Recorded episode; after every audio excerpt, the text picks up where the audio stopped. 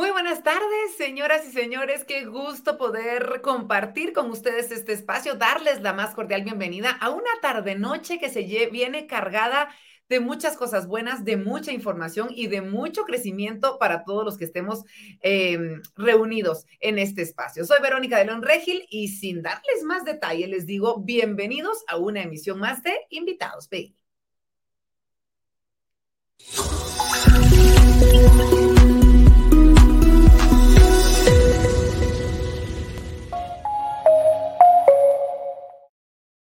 Y desde ya les agradecemos su preferencia. Ustedes saben que en cada uno de estos webinars, cada una de estas tardes de aprendizaje, como les hemos denominado, que tenemos especiales, eh, tienen en definitiva em, un símbolo y mucho que darnos a todos los guatemaltecos y a las personas que nos están sintonizando más allá de nuestras fronteras. Pero este es doblemente especial. ¿Por qué? Porque es nuestro último invitados BI de este año. No se preocupen, porque en el mes de enero tendremos ya muchísimos y de hecho ya tenemos preparadas algunas fechas para poder compartir con ustedes más información de valor, para ir siempre juntos hacia adelante y que todos ustedes tengan la posibilidad de seguir creciendo y que sigamos creciendo como comunidad que hemos formado desde hace ya más de dos años. Así que, señoras y señores, es un gusto poder compartir con ustedes este espacio. Ha sido un gusto el haber podido compartir este 2022, pero aún tenemos un webinar importantísimo y que sin duda alguna era el tema con el que teníamos que cerrar el 2022 y por qué no arrancar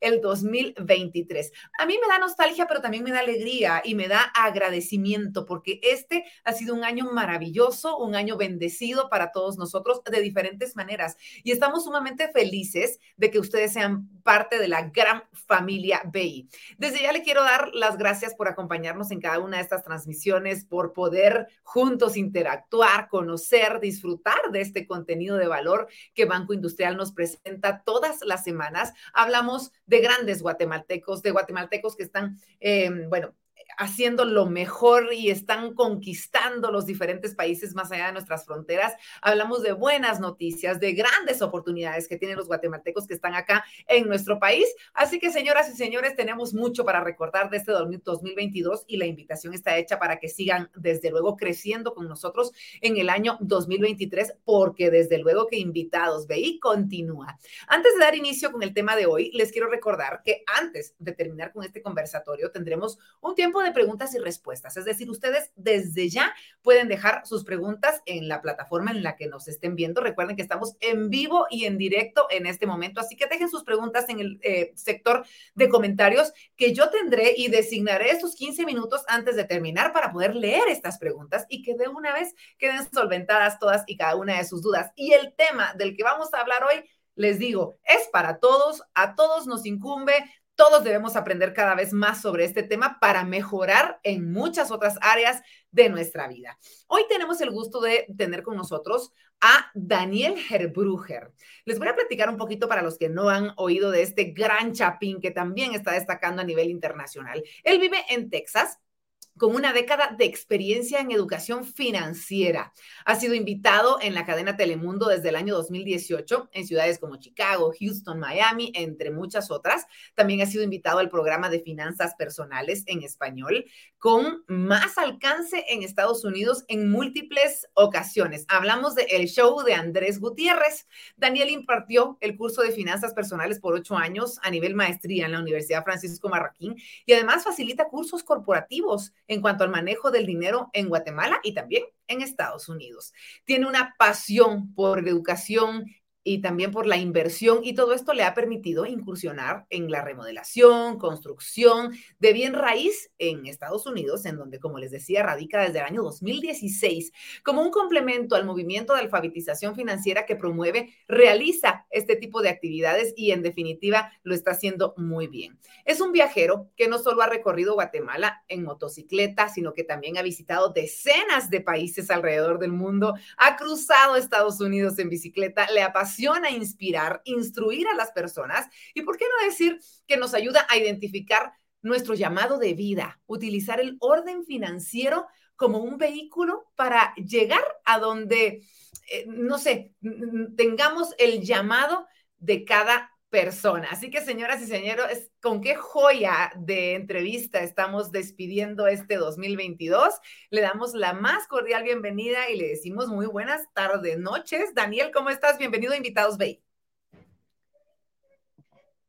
Qué honor poder cerrar el año ah, con esta entrevista. Es un gusto poder tenerte, David, y tendremos la oportunidad de platicar de muchos temas importantes, de, finanzas, de metas, de encontrar ese, ese mapeo personal que debemos tener todos.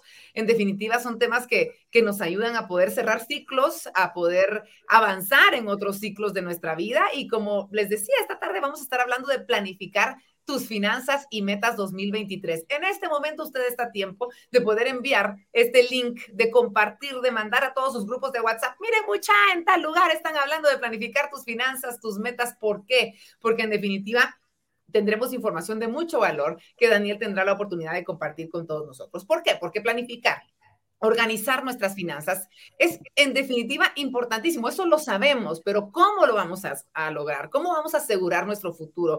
Muchas veces no sabemos por dónde empezar o cómo hacerlo. Y es por ello que nos acompaña Daniel, que es experto en finanzas. Y yo quisiera iniciar este webinar, Daniel, preguntándote eh, algo muy importante. ¿Cómo puedo yo empezar administrar mis finanzas? Si es que nunca lo he hecho, si es que ando a, lo loco ahí viendo y entró, salió y todo lo demás. ¿Por dónde empezar? Bueno, para empezar, yo creo que estamos en una época perfecta, ¿no? Porque usualmente se piensa que es hasta enero que hay que ordenar las finanzas. Y eso es como cuando decimos hasta el, el 2 de enero voy a empezar la dieta, digamos. Y todos sabemos que cuando esa es nuestra mentalidad y esa es la forma de, ahí sí que ejecutar el plan, ya para la segunda, tercera semana de enero el plan se empieza a desvanecer, ¿no? La mejor forma de empezar a ordenar las finanzas es justamente en este mes, porque maximizamos las posibilidades de que los errores o ah, ahí sí que la, la, mala dirección financiera en las fiestas nos cobre la factura en enero. Entonces, ¿cómo comenzar? Para empezar, la semilla más importante es el querer hacerlo. Y el querer hacerlo viene entendiendo que hay síntomas en nuestra vida que nos indican que tenemos que ordenar las finanzas. Les voy a poner dos síntomas bien sencillos. Si ustedes se estresan al final del mes, esa última semana, cuando sienten que ahí sí que el mes es demasiado largo, que quisieran que el mes durara 20 días porque ya se acabó la plata, ese es el primer síntoma. Y el segundo es si cada vez que ustedes ven a alguien que parece tener mucho dinero, ustedes les incomoda que en lugar de preguntarse, ¿qué será que está haciendo esta persona para estar en esa posición cómoda? A ustedes les incomoda. Entonces ahí hay dos síntomas iniciales donde la persona puede empezar a decir, bueno, si yo tengo alguno de estos dos o quizás los dos, entonces significa que hay una, ahí sí, a mí me gusta usar el concepto de una asignatura pendiente en mi vida, ¿no? Ah, ¿Cómo comenzar entonces? Primero con el deseo y luego, pues obviamente tenemos muchos métodos, muchas prácticas buenas para la ejecución de las finanzas. Y el número uno, y te lo digo ya con estos 10 años de experiencia, y me gozo de decir ya más de miles de personas, o sea, varias miles de personas, de poder trabajar con ellos y ver los presupuestos, es el presupuesto. Empecemos con lo, entre comillas, más aburrido, pero ya sabemos, es como el ejercicio, ¿no? Para muchos puede ser aburrido, pero ¿cómo, ¿de qué otra forma vas a poder estar en forma física? Sino es con el constante o la constante, eh, el constante ejercicio de, ahí sí que de tu salud, ¿no? Y lo mismo pasa con las finanzas. Entonces, paso número uno, hacer un presupuesto. Y a mí siempre me gusta preguntar, bueno, ¿cuándo fue la última vez que hicieron un presupuesto? Y la mayoría de las veces recibimos una, una combinación de respuestas. Eh, lo hice en enero y si te das cuenta estamos en diciembre, ¿verdad? Y si lo hiciste en enero, cada mes es diferente. Todos sabemos que diciembre no se compara con octubre, octubre no se compara con febrero y febrero incluso no se compara con enero. Entonces la recomendación es que cada mes, pero es que sin falta, tienen que hacer un presupuesto diferente. Y cuando digo diferente, es decir, ustedes pueden usar un formato, que de hecho tenemos un formato general que compartimos donde están listadas las categorías pero cuando digo diferente es que es a la luz de dos variables que tienden a tener un, ahí sí que una variación, valga la redundancia, cada mes. Número uno puede ser el ingreso, ya sea a veces generaste más o generaste menos. Y la otra, especialmente en estos momentos inflacionarios, pues al final costos, o sea, salidas de dinero, porque resulta que creo que todos sabemos que incluso hoy salió, si no estoy mal, en los medios nacionales sobre el precio de los huevos. O sea, vayámonos un año atrás, los huevos no estaban en el precio que está. Entonces, ¿por qué seguimos tratando de hacer el mismo plan de gastos de hace varios meses o de hace un año? ¿no? Entonces, la recomendación es que cada mes sea diferente y antes de empezar a hacer los gastos, eh, ahí sí que en forma práctica, hay que hacerlos en papel. Eso es un presupuesto. Tú estás gastándote todo en papel con la, ahí sí que la mente calmada, sin el estrés, digamos, del cansancio, el tráfico, las tiendas, lo que tú quieras, lo estás haciendo en casa. Y eso maximiza las posibilidades de una modificación efectiva de los comportamientos que acompañan el gasto del dinero. La salvedad que hago es que nada de lo que promovemos es con el afán de decir no gasten. A mí me encanta gastar. Yo me encanta gastar y mi recomendación es, con que sea intencional, no hay ningún problema, pero tienen que ustedes ahí sí que ser los conductores de ese tren de gastos.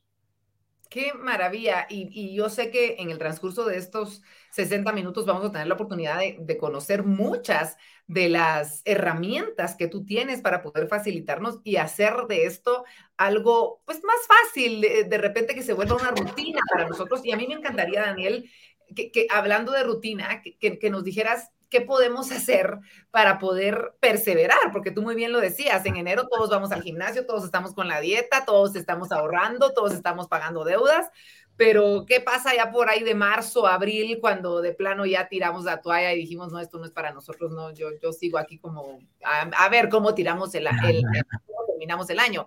Eh, ¿Existe algo que podamos hacer para perseverar en el tema de las finanzas específicamente? De acuerdísimo para perseverar, lo más importante, antes de presupuestar tu dinero, hay que presupuestar los sueños. Cuando tú piensas el concepto de presupuesto, tú estás creando un supuesto inicial, o sea, antes de, de lo que quieras hacer. Entonces, antes de que nos dediquemos al dinero, viene soñar y viene ponerlo en papel, viene plasmarlo y viene también mentalmente empezar a ver, ver esas posibilidades de qué sí podemos hacer de forma realista, pero también ahí sí que meter ese elemento aspiracional donde es preferible que tu meta sea esta, quizás llegaste hasta acá, pero esto, estar acá es mejor que estar hasta abajo, ¿no? Entonces, empezar con los sueños, se vale soñar, se vale empezar a sembrar. Ese sería el, el, primero, ¿no? Empezar a hacer la lista. Mi recomendación sería de tres a cinco sueños que tengas, digamos, ya sea para el otro año, la otra sería en plazo de cinco o diez y sobre todo empezar a pensar qué tipo de persona, en qué tipo de persona me quiero convertir. ¿Por qué? Porque a veces confundimos el uso del dinero con la noción de que el dinero solo es para adquirir experiencias y comprar cosas, y no lo es. Realmente el dinero es más una autopista para llegar a nuestros sueños. Piensen ustedes ¿Cuántos sueños de nuestra vida no incluyen un componente de dinero? Yo les comparto, con confianza que a mí me fascina leer. Y realmente leer, afortunadamente, no es un gran gasto, digamos, que dijeras, los libros, afortunadamente, pues cada vez van bajando de precio. Hay muchas formas de, ahí sí que de accesar libros, hay personas que los regalan, pero ¿sabes qué necesitas para poder leer? Necesitas liberar tiempo en tu día para poderte enfocar. Y eso usualmente tiene un aspecto eh, financiero, porque eso significa que puedes pausar de hacer otras cosas que probablemente van a estar o generando dinero o estarías gastando eh, para poder enfocarte en esa, en esa actividad. Y muestro la lectura porque te das cuenta que a pesar de que no consume mucho dinero ese ejercicio, quiero que la audiencia piense qué cosas en nuestra vida, qué actividades no requieren dinero. Alguien puede decir, bueno, pero quiero pasar tiempo con mi familia. Bueno, seamos honestos. ¿Qué hace la experiencia en familia un poquito más disfrutable, más rico, más ahí sí cálido? Bueno, una buena pizza, ¿verdad? Algunas boquitas, etcétera. Al final seguimos con el hecho de que el dinero es necesario. Ahora, a largo plazo el dinero es todavía más importante, ¿no? Porque la forma en que lo usamos hoy va a tener un efecto no solo en nuestra calidad de vida en el futuro, pero también en el efecto y en la realización de nuestros sueños. Es decir, si hoy no estamos usando bien el dinero, y cuando digo bien, esta, eh, quiero hacer una salvedad y decir, el bien lo vas a determinar tú. Cada persona va a la luz de sus sueños y a la luz de sus prioridades. Y a mí me gusta usar el llamado de vida, va a decir, bueno, esto para mí es un buen uso del dinero, quizás para mí puede no serlo, ¿no? Y por eso, la, ahí sí que el consejo creo más importante a tu pregunta de, bueno, ¿cómo perseverar? Es tener mucha autorreflexión, ah, número uno. Y número dos, estudiar los patrones de éxito. Yo creo que si somos bien intencionales en estudiar con buen ojo crítico y paciencia de cómo, ya sea, veámoslo hasta con empresas, ¿no? Veamos la historia de las empresas. Tú empiezas a ver aquellas fotos cuando empezaron hace años y cómo empezaron poquito, poquito, poquito y de repente se empezó a crecer todo. Ahí vemos una lección y es ese proceso. Y en el caso de las personas es la misma historia. Cuando vemos esas personas que nosotros digamos, mira, yo cuando sea grande quiero ser como esa persona, nos empezamos a dar cuenta que estas personas han llevado una, ahí sí que una serie de hábitos, acciones y el tiempo ha logrado que ese efecto, digamos, del interés compuesto del éxito los vaya llevando hacia adelante. Entonces, si no hay sueños, es bien difícil que logremos entender el éxito como algo donde en lugar de verlo como, digamos, una, una carrera de, una, de un kilómetro, lo tenemos que ver como una maratón. Y si tú desde el principio sales a mil por hora, lo más probable es que te vas a quedar en el camino. Es mejor pensar, ok, esto es para largo. ¿Y cómo me preparo? Y pensemos en el caso de una maratón. ¿Qué necesitamos? Bueno, necesitamos estar bien energizados, bien hidratados y sobre todo saber que queremos llegar a ese final. Y por eso reitero los sueños, pero últimamente es entender que el éxito va a tomar tiempo. Importantísimo poder tener ese tipo de, aclaraciones porque queremos eh, todo para allá y estamos acostumbrados los, los, chapines y yo creería que muchísimas personas en todo el mundo a que todo lo queremos rápido. Y, yo creo que a la hora de organizar nuestras finanzas hay muchos temas, muchas aristas que seguramente vamos a platicar hoy, pero hay uno que siempre resalta, que es el que, el que de repente más nos, nos, nos hace ruido a la hora de querer tener nuestras finanzas bien y es el ahorro. Es lo que más se habla, es de lo que más le dicen todos, tenés que tener tus ahorritos, es que los ahorritos, es que ya está ahorrando y hay que ahorrar.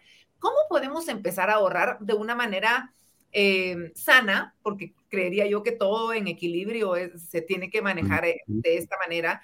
Eh, ¿cómo, ¿En qué momento sé yo que puedo empezar a ahorrar o que debo empezar a ahorrar en el proceso de ordenar mis finanzas? Mira, esto, esto le va a caer muy rico a las personas que no les guste ahorrar, y yo creo que es la mayoría de personas, y es que a mí me gusta cuestionar la lección que nos dieron sobre el ahorro. Pensemos que nos enseñaron desde pequeños.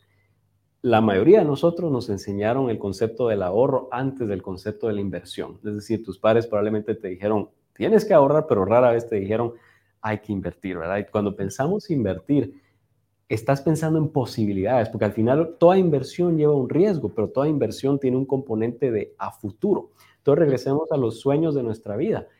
Al final, cuando nosotros estamos plasmando nuestros sueños en papel y reflexionando qué vida queremos, al final estamos haciendo una inversión de tiempo, obviamente van a haber recursos, es decir, dinero, pero últimamente le estamos apostando a que lo que queremos lograr y las personas en las que nos queremos convertir va a ser posible eso en un futuro. Puede que no suceda, al final ese es el factor de riesgo de una inversión, pero empezaría entonces con decirle a la audiencia, primero quítense esa mochila, esa carga de pensar que la única forma o el método prioritario tiene que ser el ahorro. Yo aquí les cuento con confianza que Henry Ford, y estoy seguro algunos de la audiencia, ya sea manejan vehículos marca, marca Ford, o de hecho Mazda, por ejemplo, es, es parte de Ford, es algunos del consorcio Ford, pero el fundador de Ford, que era Henry Ford, tuvo la oportunidad de escribir una autobiografía sobre su vida, ¿verdad? Y tocó temas, ahí sí, varios, pero hay un capítulo bien interesante que habla justamente del ahorro y la inversión. Y él dice precisamente lo que les acabo de compartir, de que a los niños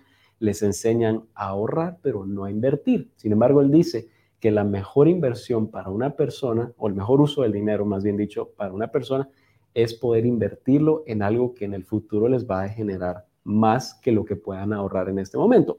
Ahora, con esto no estoy diciendo que no hay que ahorrar, porque el ahorro tiene una virtud y la virtud más importante del ahorro es la disciplina. Ese es tu mejor retorno. Cuando tú piensas en una cuenta, eh, digamos, de ahorro convencional o incluso algunos vehículos de inversión, tanto a nivel local como a nivel mundial, te vas a dar cuenta que los retornos en porcentaje no son muy generosos, especialmente ahorita a la luz de la inflación pero la disciplina que te genera en tu vida el ahorrar, eso, como diríamos aquí en Guatemala, esos son otros 20 pesos y son súper positivos. ¿Por qué? Porque eso significa que para poder ahorrar un poco, la persona tiene que priorizar y tiene que pensar, ok, ¿para qué quiero usar este ahorro? Ahora van a haber dos tipos de ahorro. Va a estar el tipo de ahorro que tiene una categoría, que tiene un, ahí sigue un nombre y apellido, es decir, estás ahorrando para el carro, estás ahorrando para el viaje, para la universidad, para una inversión en específico, para un enganche. Esos tienen nuevamente nombre y apellido y son, tienen la virtud de que te motivan porque sabes exactamente para qué se está ahorrando. Y la otra es el ahorro por el hecho de ahorrar, por el ejercicio de ahorrar. Y esa es una excelente recomendación porque me gustaría decir que todos aquí hemos experimentado esas, ah, ahí sí que eventos inesperados de vida. Y no necesariamente estoy diciendo emergencias, sino más bien son de esos como curvas que encontramos en la carretera de vida que el ahorro no nos afecta, al contrario, nos ayuda. Entonces, esas dos recomendaciones vale la pena tenerlas en mente para, bueno, entonces, ¿cómo ahorramos? Y para terminar este punto, el principio más importante para empezar a ahorrar es el que me gusta a mí siempre decir, es que un quetzal es siempre mejor que cero quetzales. Es decir, una persona ahorita puede estar viendo y decir, no, pero yo ahorita no puedo ahorrar 50 quetzales, 100 quetzales, 1000 quetzales, 5000 quetzales, lo que ustedes quieran poner de cantidad de ahorro. Va a haber una excusa y es eh, honrable y respetable la, la, etapa que cada persona tenga, especialmente si no han estado haciendo el presupuesto, si no han estado indagando en estos temas de finanzas personales. Y pues por ello, mi recomendación es decir, mira, si en este mes de diciembre estás haciendo las cosas bien apretadas, haz el esfuerzo por por lo menos ahorrar un quetzal. Es que eso va a hacer la diferencia porque es ese ejercicio no solo mental, pero también de hábitos que te va a crear esa atracción. Bueno, este mes va a ser un quetzal el otro van a ser cinco y así te vas a ir hasta que lleguemos a los 100, 1000, 2000 y así nos vamos para adelante. Porque el problema es el siguiente, la mayoría de personas empiezan a gastar y ¿qué es lo que dejan de último? El ahorro. Y cuando dejan de último el ahorro, lo más probable es que el mes se va a acabar junto con el dinero y el ahorro nunca va a suceder. Entonces, animo a las personas a que sí hay que ahorrar, pero si entendemos esos dos componentes, que uno hay que empezar a invertir y dos, hay que empezar a saber que cada ahorro debería tener su nombre y apellido para poder mantener esa motivación, pero también deberíamos estar ahorrando simplemente por el hecho de estar ahorrando, porque ese ejercicio nos va a crear una disciplina que nos va a dar, creo yo, un mejor retorno que cualquier porcentaje nos podría estar dando en interés.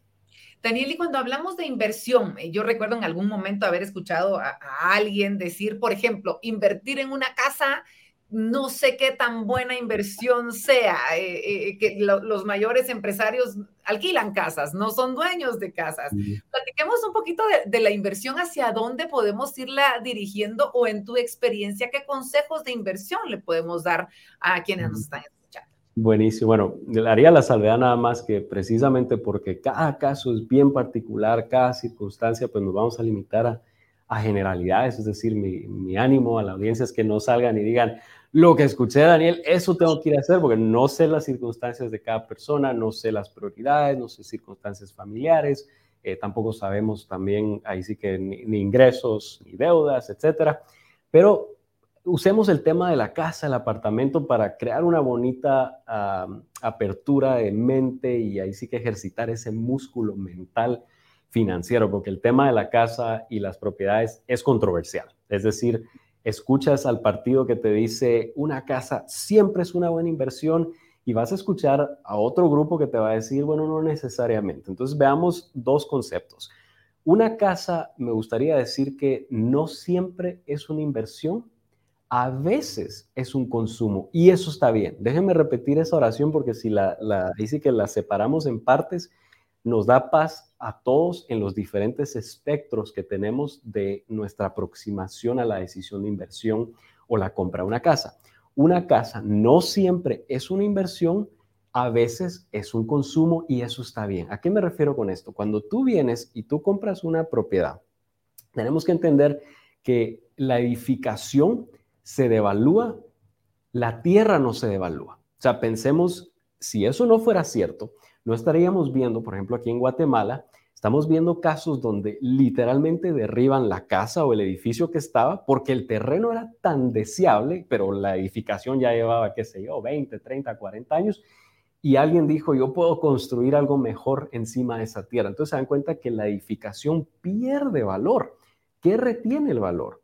Es la localidad, ¿verdad? En inglés dicen location, location, location, y eso no deja de ser cierto. Entonces cuando nosotros nos acercamos a la compra de una vivienda y no estamos considerando el aspecto de localidad, sino que simplemente queremos llenar la necesidad de vivienda, eso está bien. Es decir, alguien puede entrar a un apartamento, una casa y enamorarse, digamos, de la cocina o el baño, que usualmente son esos puntos. Y, traigo esos dos elementos porque son los que llaman la atención, motivan a los compradores, usualmente a las familias. Dicen, wow, aquí podríamos tener, ¿verdad? Toda la eh, cocinar y pasar memorias, etcétera. No hay nada malo con eso, solo recordemos que si lo vemos en términos meramente financieros, una cocina pierde valor. Es decir, pensemos una cocina que fue eh, instalada en el año 2000.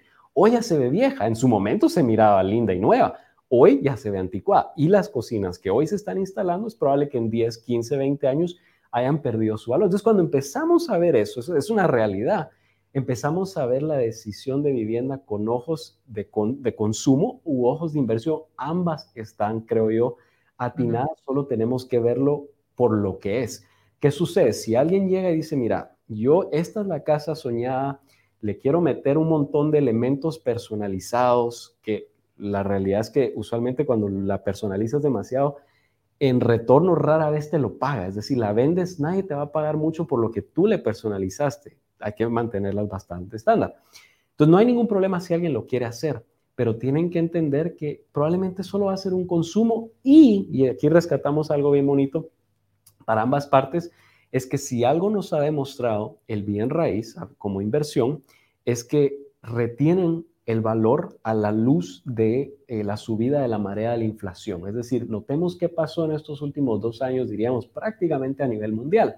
A modo que la inflación subió, las propiedades prácticamente en todo el mundo subieron al, modo que la inflación estaba subiendo, porque hubo dos elementos, hubo una muchísima demanda de bien raíz, pero a su vez todos toda la materia prima de una construcción empezó a ser escasa y por ende subió el precio. Entonces nos queda una bonita lección, pero ya cuando nos metemos a ver qué propiedades van a tener, digamos, un mejor retorno como inversión per se, nos vamos a dar cuenta que ese retorno va a estar directamente ligado a la tierra, es decir, la localidad. Si tu localidad, digamos, les daría un ejemplo, si una familia está comprando en un lugar donde ven que hay muchísima tierra, probablemente como inversión per se no va a ser la mejor, va a ser una vivienda, va a ser un consumo y eso está bien, va a ser un almacenamiento eh, de bienestar y riqueza, pero como inversión, ah, yo, yo, yo pausaría un poquito más, ¿verdad? Ya cuando vemos que va a ser en una localidad donde la tierra es bien deseable,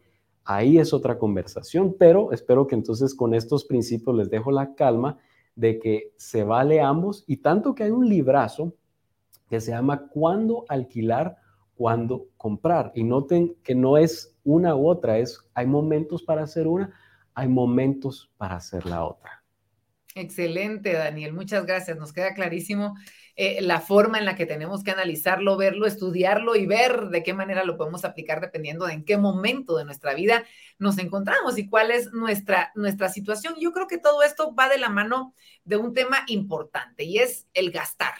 ¿Cómo podemos aprender a gastar bien, porque de que vamos a gastar, vamos a gastar. Eh, eh, es decir, es, parte de nuestra vida, es parte de nuestro día a día, de, de, la forma de vivir, de convivir en una sociedad, pero ¿cómo lo podemos hacer bien?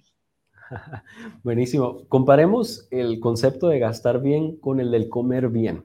Cuando sabemos comer bien, ¿qué significa? Hemos reflexionado sobre qué comida queremos que sea parte de nuestra dieta. ¿Y cómo hacemos eso? Bueno, primero es ese análisis, es esa planeación y también es ese estudio de saber qué resultado le da a otras personas. Es decir, a mí me fascina el chocolate, me fascina eh, la Nutella, estoy seguro que a muchos de la audiencia también, pero yo les garantizo que si yo comiera eso, desayuno, almuerzo y cena, lo cual me encantaría, probablemente yo no tendría el resultado que quisiera tener en mi salud. Y lo mismo va a pasar con el gastar. Entonces, ¿qué consejo yo para gastar? Para empezar, hay que entender que gastar sin un presupuesto, ahí sí que es caminar en una habitación sin una linterna, sin una luz prendida. O sea, puede que te conozcas el lugar y no te vas a caer, no te vas a tropezar, pero eventualmente algo no vas a ver y te va a dar un problema. Entonces, por favor, el presupuesto, eso es de cajón.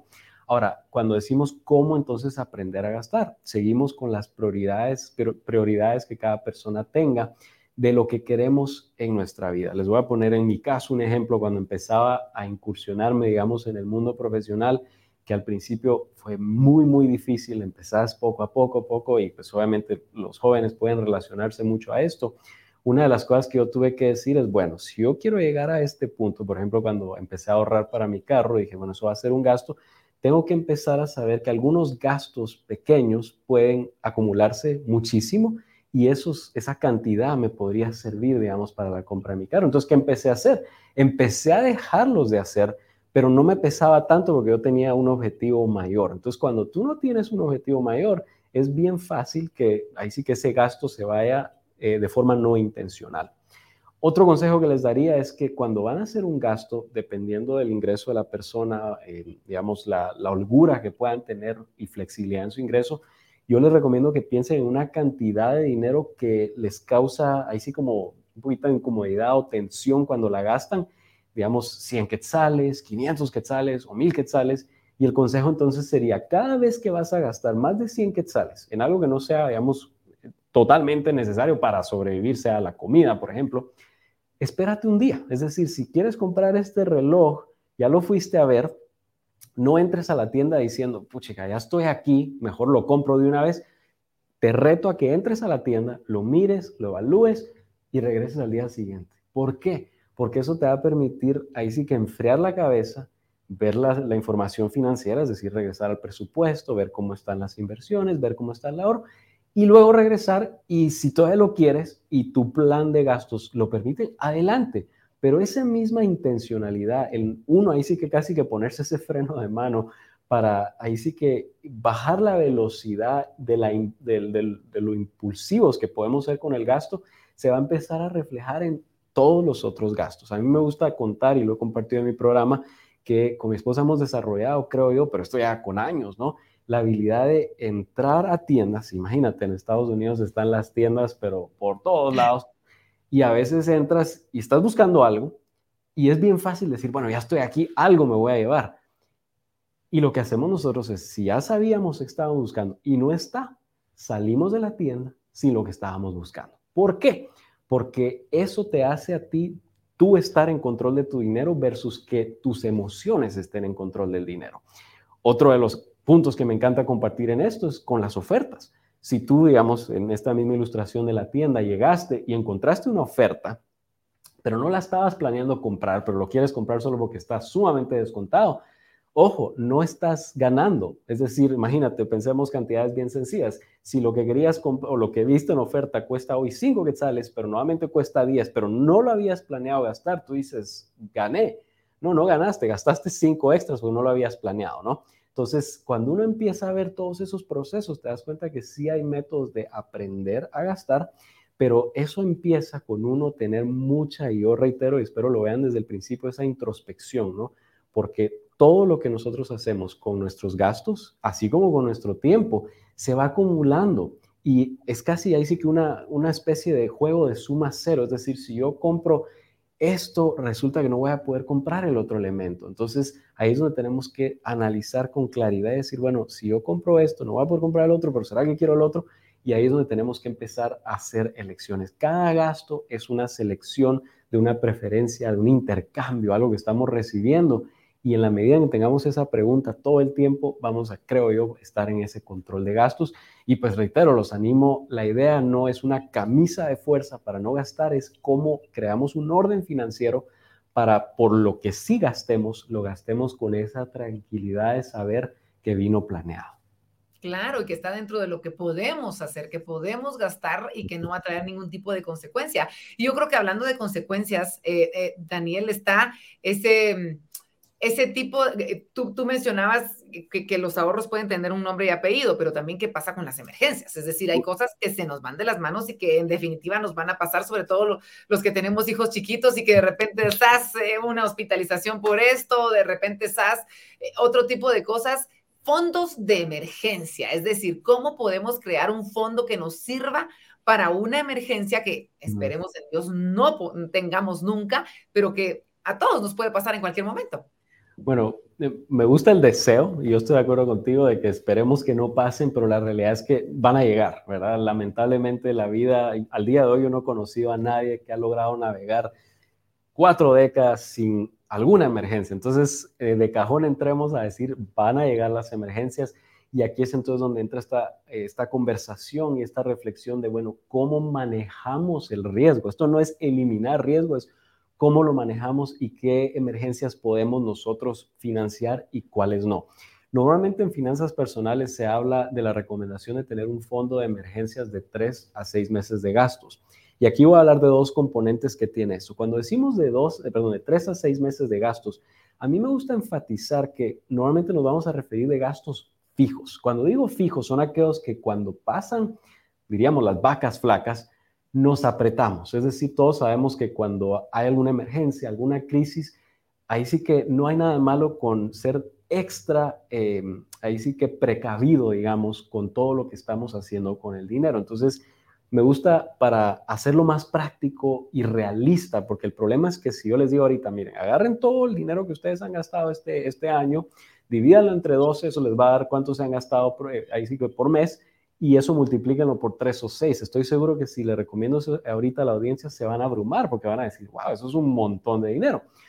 Entonces, dámonos un paso para atrás y decir, bueno, queremos llegar ahí, pero si no, empecemos por lo menos con esos 3 a 6 meses de gastos de todo lo que sea fijo. ¿A qué me refiero fijo?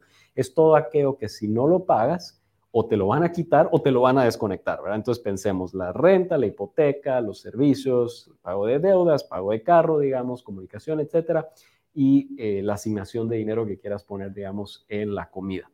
Todo lo demás, y ese, ese sería tu fondo de emergencia inicial, que no, ojo, eso no incluye el entretenimiento, no incluye, uh, digamos, salidas, o sea, no incluye todo, todo lo que nos hace degustar la vida con un poquito más de, ahí sí que de sabor, ¿no? Estos lo básico. Entonces, agarren esa cantidad y multiplíquenla por 3 a 6. Y ojo, esto va a tomar tiempo. No los quiero abrumar si, digamos, en este 2023 eh, logran un mes, digamos, de fondo de emergencia. Eso ya es una victoria. ¿Por qué? Porque si no lo han tenido por años, eh, no se abrumen si no llegan en el 2023 a los 3 a 6 meses, porque obviamente va a ser bastante plata, pero les, les libero, me gusta decir, de esa carga de creer de que todos los gastos tienen que estar incluidos, porque reitero, sabemos que a la hora de una emergencia lo más probable es que le vas a reducir un poquito, digamos, a esos gastos, llamaríamos, entre comillas, superfluos. Ese es un concepto. Y el otro, me gusta identificar algo que tuvimos en la experiencia con la crisis de 2020 y es que nos dimos cuenta que los gastos, se llamaría coloquialmente los gastos hormiga, ¿no? Que un cafecito aquí, de hecho yo antes de venir a esta, esta sesión, yo me tomé un delicioso cappuccino en un maravilloso café aquí. Ah, cuando vemos esos gastos hormiga, ¿no? Puede ser el café, puede ser comida rápida aquí, puede ser una dona allá, digamos, todos esos que se van acumulando con facilidad y les hago la, el, análisis bien sencillo. Hemos visto ya por eh, incontables sesiones, vemos cómo las personas se gastan por lo menos 100 quetzales a la semana, digamos, en esos gastos de hormiga. Y uno dice, bueno, solo son 100 a la semana. Agarren esos 100 y multiplíquenlo por 52 semanas. Estamos hablando de 5.200 quetzales. Ahora, ustedes eso llevan a 10 años, están hablando de 52.000 quetzales. O sea, ahí hay una oportunidad tremenda. Y mucha de la literatura de finanzas personales te diría, no hay que hacer esos gastos. Y yo les diría, no, háganlo. Si lo quieren hacer, háganlo, pero que sea intencional. Ahora, la ventaja de una crisis, o no ventaja de una crisis, pero la ventaja de estos gastos en una crisis es que piensen que pasó en 2020. Fue relativamente fácil dejar de hacer esos gastos hormiga. ¿Por qué? Porque no había una consecuencia en tu reputación crediticia, no había una consecuencia en, digamos, que te lo venían a quitar. Entonces, ahí es donde yo los libero de sentirse que no tienen que hacer esos gastos. Háganlos, sabiendo que tienen su fondo de emergencia básico y que a la hora de los problemas, pues es relativamente más fácil dejar de hacerlo. O sea, a mí me gusta bromear que a la hora de una crisis, a excepción, digamos, del, del mal humor que alguien como yo tendría no tener el café, no pasa nada, ¿verdad? Lo puedes dejar de hacer. Eso no pasa, digamos, con los servicios de casa, el pago de deudas, el pago de renta, etcétera, porque ahí o te van a sacar o te lo van a desconectar o va a sufrir tu reputación crediticia. Entonces, esa sería mi recomendación de fondo de emergencia, pero terminaría con este punto y es que hay otro elemento del manejo de riesgo y de emergencias que son los seguros. Y aquí les comento con confianza, yo a mí no me gusta pagar, en Estados Unidos los seguros médicos son carísimos, no me gusta pagarlo. Pero ¿qué sucede con eso? Prefiero usar eso como un método de, ahí sigue, de, mitigar ese riesgo y de reducir la posibilidad de que yo tenga que usar los ahorros y las inversiones para gestionar una crisis médica. Entonces se dan cuenta que un seguro, y menciono el caso médico solo por, por un ejemplo, pero la persona tiene que darle análisis a qué riesgos pueden tomar. Es decir, si una persona ya está en una situación financiera que dijera, mira, si yo termino en el hospital y me toca pagar, qué sé yo, 100 mil quetzales, 150 mil, ¿lo puedo pagar? Bueno, estás autoasegurado. Rara vez nos topamos con esos casos y ahí es donde entonces los seguros, ya sea médico, ya sea de automóvil y de otras diferentes ah, potenciales riesgos en la vida, vale la pena considerarlos, porque entonces de nada te sirve lograr este fondo de emergencia de tres a seis meses de gastos si una emergencia que hubiera podido ser gestionada con un seguro, pues te da una gran ventaja. Entonces, eh, es una combinación, fondo de emergencia, pero también métodos como los seguros para mitigar esa emergencia. Qué importante, yo creo que dentro de las, las, emergencias podríamos mencionar de repente el quedarnos sin, sin empleo. Es decir, eh, algo pasó, no lo vi venir.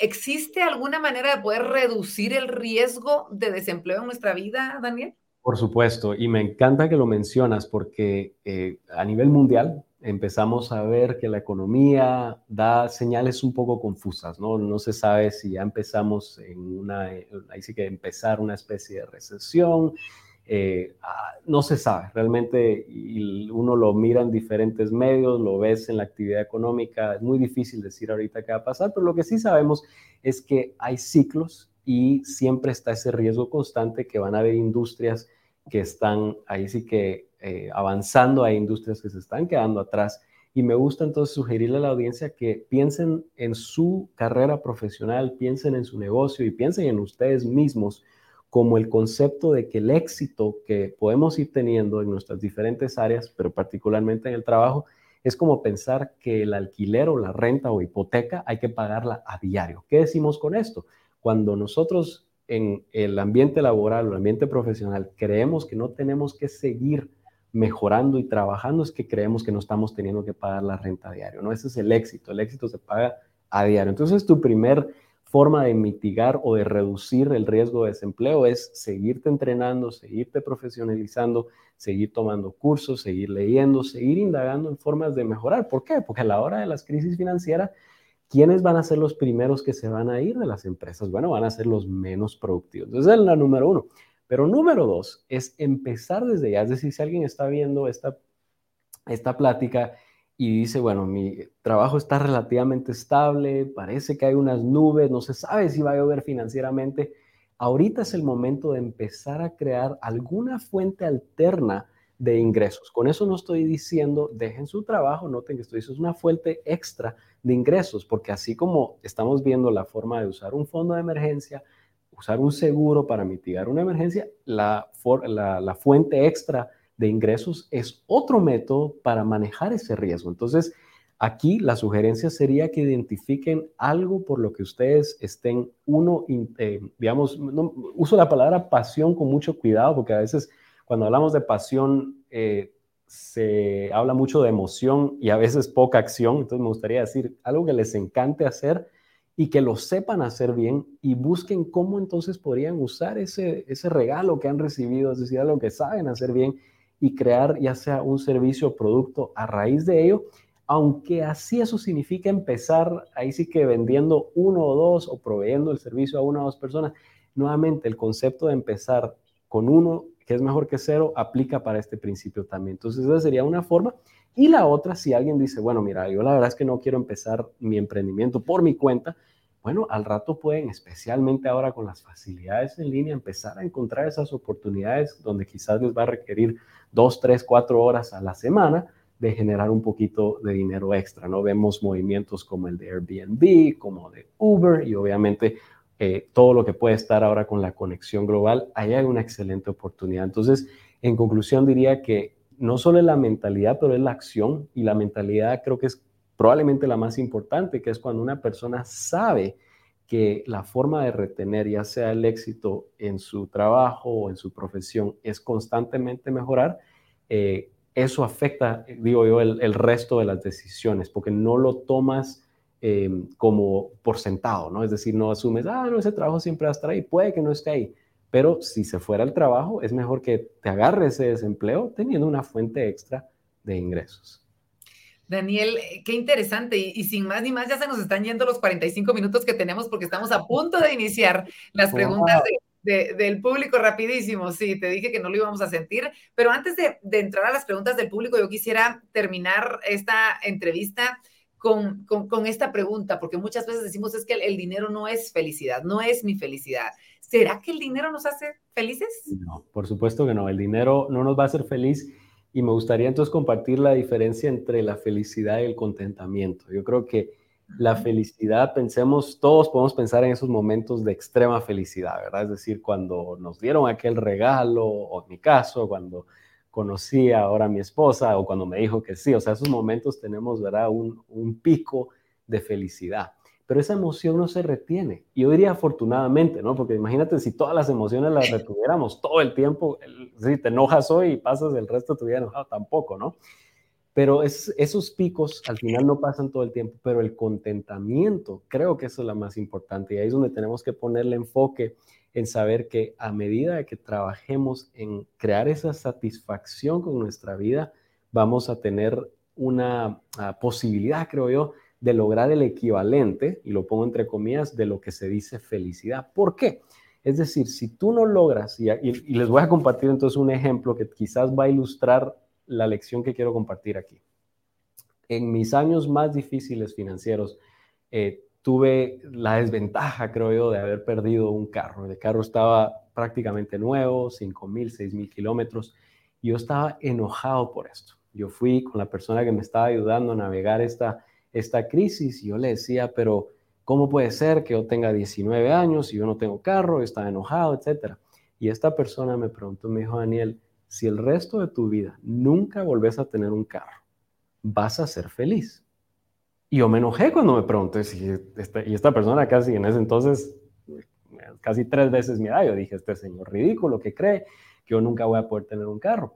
Al principio me molesté, pero cuando esa lección penetró mi mente, me di cuenta que lo que él quería compartir era que si mi felicidad estaba dependiente de un carro, yo nunca iba a ser feliz. Que si yo lograba ser feliz, o en este caso tener contentamiento sin el carro, literalmente iba a ser libre. Y así fue. Ahora, la ironía de esto fue que logré tener el carro, ¿verdad? Y hoy, afortunadamente, pues manejo el carro que quise, pero te das cuenta que va primero el tener esa tranquilidad y ese contentamiento de decir, bueno, ¿qué pasa si no pasa? No pasa nada. Y ahora después viene. Ahora, si tú crees, en mi caso, si mi respuesta hubiera sido, para yo ser feliz, necesito ese carro, te das cuenta que estás poniendo tu felicidad y el contentamiento en algo externo y con variables que pueden o no funcionar. Es decir, la vida se da, ¿no? Entonces, uh, la pregunta, si, si ahí sí que el dinero nos hace feliz, no, no nos hace. Y la prueba es que se dan cuenta que, y les tiraría la pregunta, a la audiencia, a modo que han ustedes estado viviendo y quizás sus ingresos han ido aumentando, pregúntense cómo ha cambiado el nivel de felicidad. Lo más probable es que ahora sienten que ahora necesitan un poco más y siempre es un poco más y siempre es un poco más. Entonces, recomiendo entonces darle mucha análisis a qué sí nos va a dar felicidad. Y hay un librazo que se llama Los cinco lamentos antes de morir. Y este fue un libro escrito por una persona que cuidaba a personas en sus últimos días de vida, ¿no? Creo que le dicen aquí un, hospicio, ¿no? Y se topó con que el lamento número uno que las personas tenían, ellos decían que le lamentaban no haber tenido el coraje de ser la persona que fueron llamados a ser, es decir, de haber vivido una vida viviendo las expectativas de alguien más. O sea, te das cuenta que no fue decir no tuve un carro más grande, no tuve una casa más grande, no fue el llamado de mi vida, no lo viví. Ese es un lamento tremendo, ¿no? Y el segundo lamento más mencionado era el no haber pasado tiempo con familia. Entonces nos estamos dando cuenta que sí, el dinero es bien importante, pero no, no nos va a hacer felices. Gracias, gracias Daniel. Ha sido una charla en definitiva fascinante. Hemos conocido puntos de vista completamente diferentes, filosofías diferentes de cómo realmente debemos ver eh, el tema de las finanzas en nuestra vida y lo importante que puede llegar a ser el, el verla bajo esa filosofía. Y yo quiero decirles a todos que tenemos eh, muchísimas preguntas, que tenemos muchos comentarios. Gracias porque ha sido una audiencia bastante activa la que hemos tenido durante esta transmisión, pero pues tenemos un poco de tiempo para poder hacer algunas de las preguntas que más se repitieron o que estaban más en constancia a la hora de, de, revisar cada uno de los comentarios. Así que vamos rápidamente con la primera pregunta, la ponemos en pantalla. Pablo Ruano nos dice, ¿cómo definir una buena deuda y una mala deuda? Qué buena pregunta, Daniel. Excelente. Uh, Pablo, te recomendaría, ve y busca Banco Industrial y puedes poner incluso buena deuda y mala deuda y te va a salir. Hicimos una mini plenaria, más o menos 12 minutos de buena versus mala deuda, pero para contestarlo rápido te diría, un principio bien sencillo es que aquello que vas a comprar con deuda, digamos, aquí que tengo esta taza de café, agarremos esta taza de café y preguntémonos si lo compré con deuda, ¿cuánto va a valer esta, esta taza de café en 10 años? Lo más probable es que no va a valer mucho más de lo que costó hoy, ¿no? Entonces, ¿esto qué nos diría? Comprar esto con deuda probablemente no es una buena idea. Ahora, si esta taza de café, digamos, fuera una colección y me dijeras, bueno, lo más probable es que en 10 años va a valer, qué sé yo, el triple o 5 o 10 veces más, ahí es otra conversación y ahí ya podemos entonces entretener la, eh, diríamos, la sabiduría de usar la deuda para, y obviamente lo estoy usando como una ilustración, ¿no? Pero el principio más sencillo siempre preguntarte, ¿cuánto va a valer esto en 10 años? Y el otro es, ¿tengo o no ordenadas mis finanzas personales? Es decir, si alguien escuchó lo que compartimos desde el principio del presupuesto y no lo están haciendo, pero se están queriendo ir a endeudar, ahí hay una alerta, porque mi recomendación es que si planean endeudarse, ordenen las finanzas. Eso es bien importante para que el riesgo, porque al final toda deuda tiene un elemento de riesgo y si no hubiera riesgo, entonces eh, no, no, habría el análisis de riesgo que te está haciendo la, la, institución que te está dando ese crédito. Eh, lo van a reducir teniendo el orden financiero. Entonces, creo que ese principio bien práctico les puedo dejar.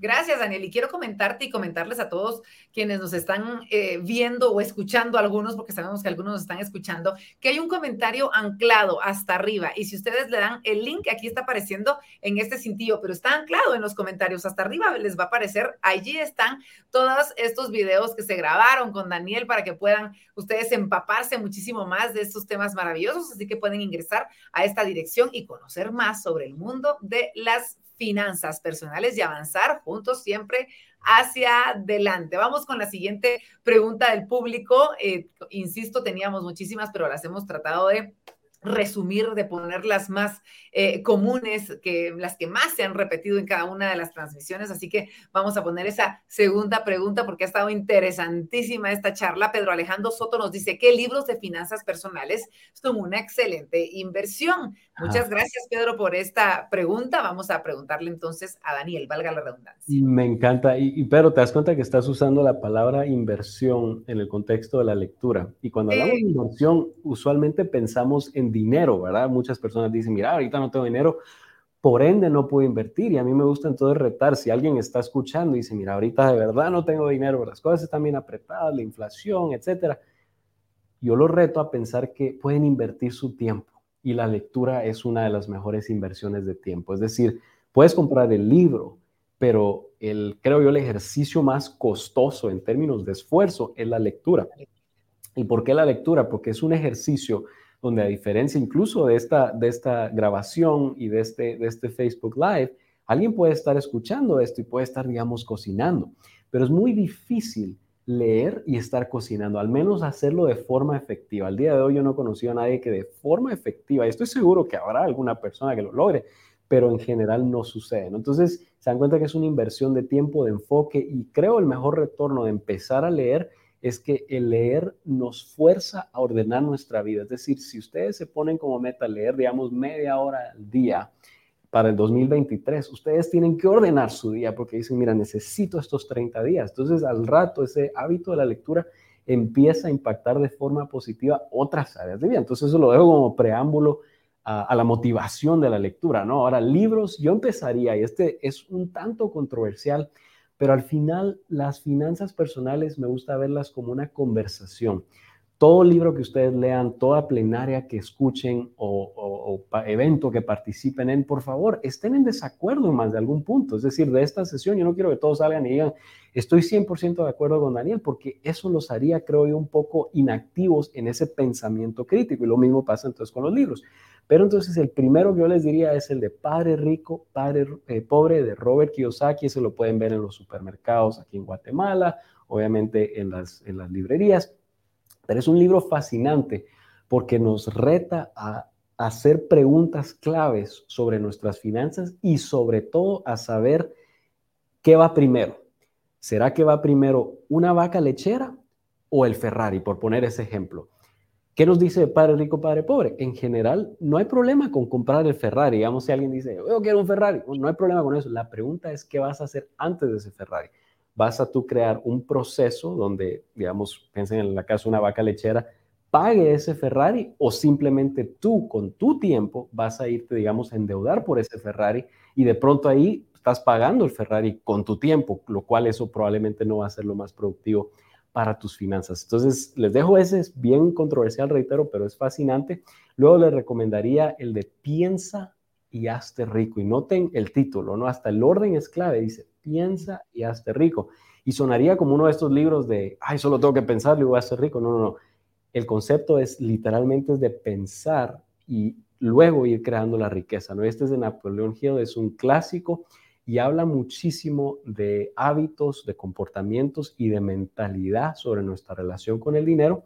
Ah, y por último, por cuestiones de tiempo, les voy a recomendar el que por lo menos a mí me, ahí sí que me abrió el espacio y la posibilidad de indagar en las finanzas personales, que fue el de la transformación total de su dinero de Dave Ramsey. Está en español y este libro ya va para, creo, 25 años de estar en el mercado, con principios, creo yo, bastante generales. Si bien fue escrito en el contexto norteamericano, eh, se puede tropicalizar con facilidad y él lo que tiene es un método así de pasito a pasito de cómo ir ordenando las finanzas personales.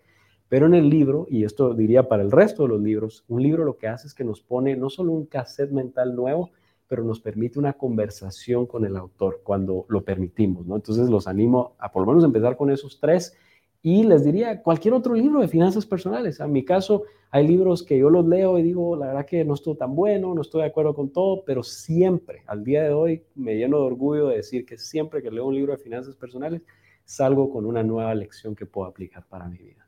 Excelente y muchas gracias por compartir estos títulos. Aquí estamos listísimos, apuntándolos todos y nos quedan clarísimos para poder ir creciendo poco a poco en este conocimiento sobre finanzas. Tenemos más preguntas, ponemos la tercera rápidamente en pantalla. Johnny Santos nos pregunta, Daniel Nin, consejos sobre cómo aprender a gastar bien. Habíamos abordado un poquito este tema, pero podemos en resumidas cuentas, dar un consejito para gastar bien, Daniel. Buenísimo. Yo te diría eh, usar una libretita, eso es, es clave. Eh, cuando digo una libretita es, y, les comparto confianza, yo ahorita estoy de visita en Guatemala y a pesar de que cuando uno sale eh, de donde uno vive, uno siente como que recibimos una especie como de amnistía, ¿no? Para gastar. Estoy de viaje, ¿por qué voy a estar comentando? ¿Y qué creen? Yo todas las noches con mi esposa juntamos los recibos del día y los documentamos en el documento de Excel del mes y en este caso del viaje. Y eso que nos permite saber cuánto estamos gastando por día a la luz de la cantidad asignada y presupuestada, digamos, en el viaje.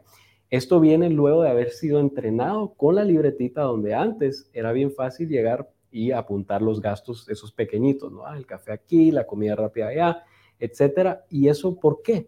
Porque cuando uno ve la cantidad, y es decir, han habido días que vas a ver un día, digamos, de 200, 300 quetzales y siempre y cuando esté presupuestado no hay ningún problema. Pero si en caso te estás pasando un poco, es mejor darte cuenta durante el mes que al final del mes, que ese es el problema que queremos evitar, ¿no? Cuando alguien viene y es el 29 del mes y ya te has gastado un montón, ahí es un poco tarde, ¿no? Y bueno, afortunadamente se viene otro nuevo mes y siempre hay un nuevo amanecer pero lo que queremos es lograr que para el día 10, digamos, si hay que redireccionar, se pueda hacer y necesitamos la información. Y esto se dan cuenta que mucho de lo que comenzamos hablando tiene que ver con nosotros tener nuestros números. ¿Por qué? Porque uno son personales y número dos, el tener los números claros por medio del presupuesto, por medio del control de gastos, nos permite tomar decisiones, ¿no?